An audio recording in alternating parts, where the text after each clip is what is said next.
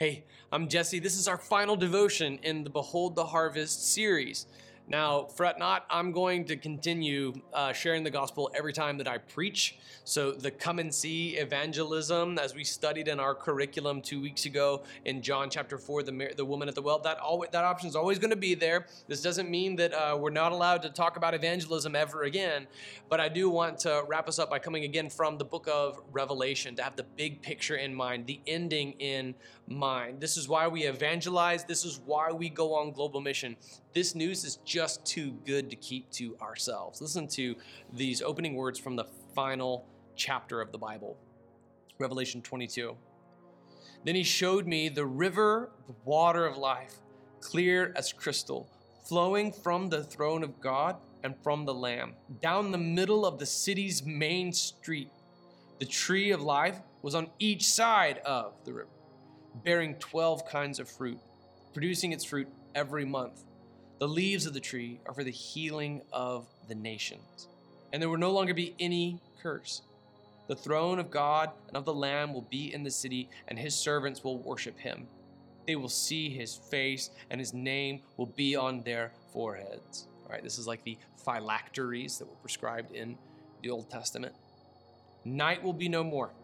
People will not need the light of a lamp or the light of the sun because the Lord God will give them light and they will reign forever and ever.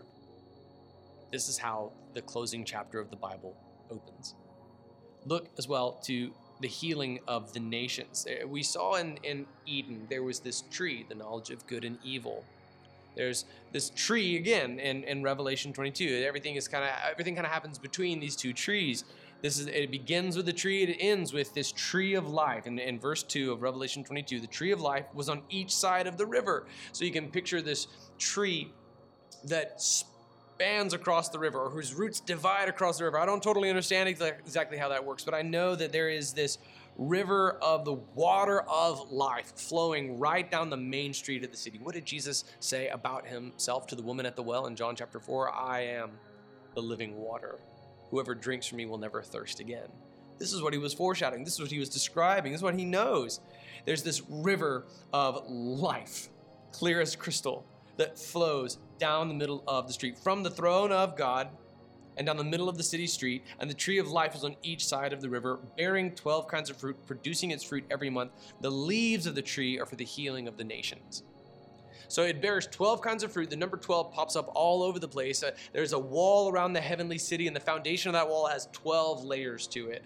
And, the, and these represent the 12 tribes of Israel. And these gates that are all made out of a solid pearl. Like their number is deliberate as well. The 12 kinds of fruit from the tree of life, that's also deliberate as well. You can see this covenant that God made with Abraham, this Old Testament election covenant, the corporate election of the nation of Israel uh, was according to the 12 tribes of Israel. That, that That's Old Testament salvation right there. And then it comes back again in Revelation where there's 12,000 from each of the tribes of Israel that is called into heaven, this mass revival.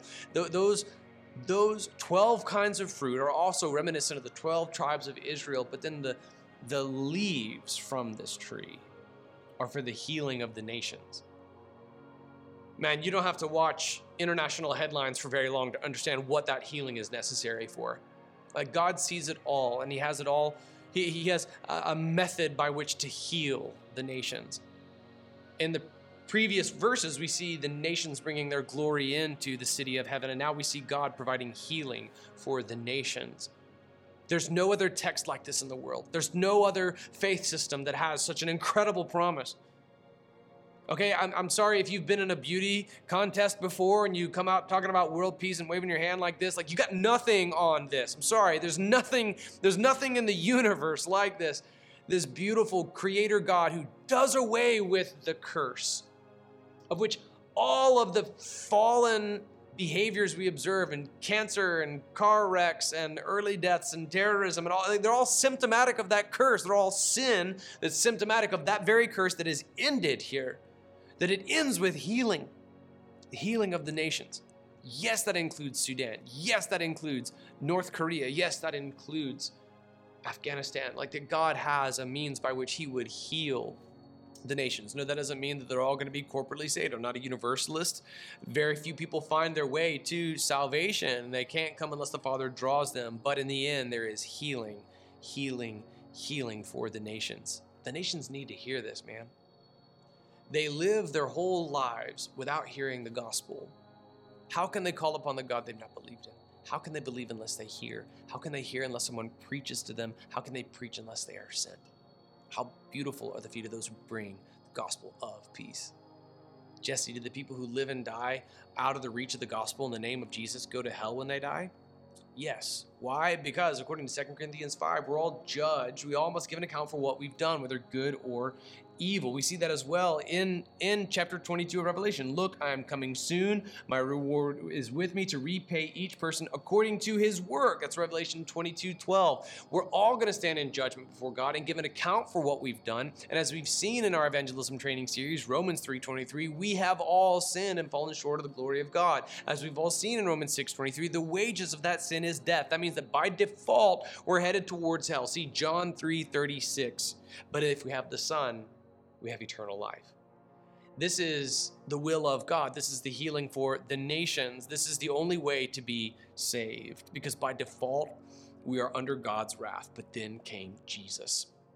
So, what's it going to be? You can, as a fellow Christian, know this beautiful promise, see this promise of the tree of life whose leaves give healing for the nations, and look to national headlines and you can rant and rave and you can sip your coffee and then kick back in your recliner, or you can obey God's calling if He calls you to go to the nations. I can tell you firsthand, it's been nothing but an enriching experience for me as God's called me to go to several countries around the world to proclaim the gospel and to encourage believers, to equip pastors and encourage missionaries. I come back home refreshed and ready to smack a demon. I, I come back home ready and praying. It's partly why I keep using this word revival because I've seen God do it in the nations, and I know that He can do it here.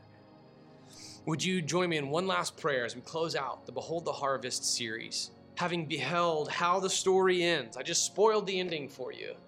You and I get to play a part in this epic of redemption where the curse is broken, the nations are healed, where we all stand before God. So, what are you going to do with this information?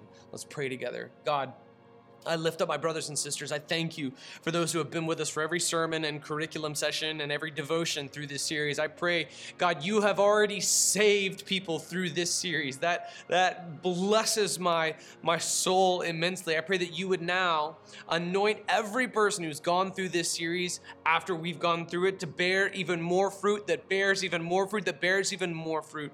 I pray that they, that we would get to see this ourselves and invite others into it that we would evangelize others who evangelize others.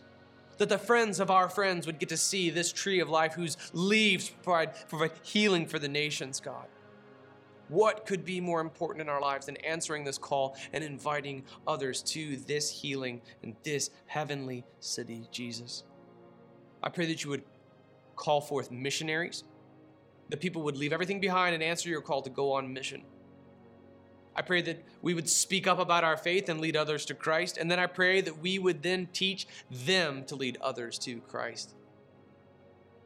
In a time capsule of sorts by faith, God, I just speak now to those who are watching this video a year after it's been made because they've been led to Christ by someone who was led to Christ at the Redemption Church.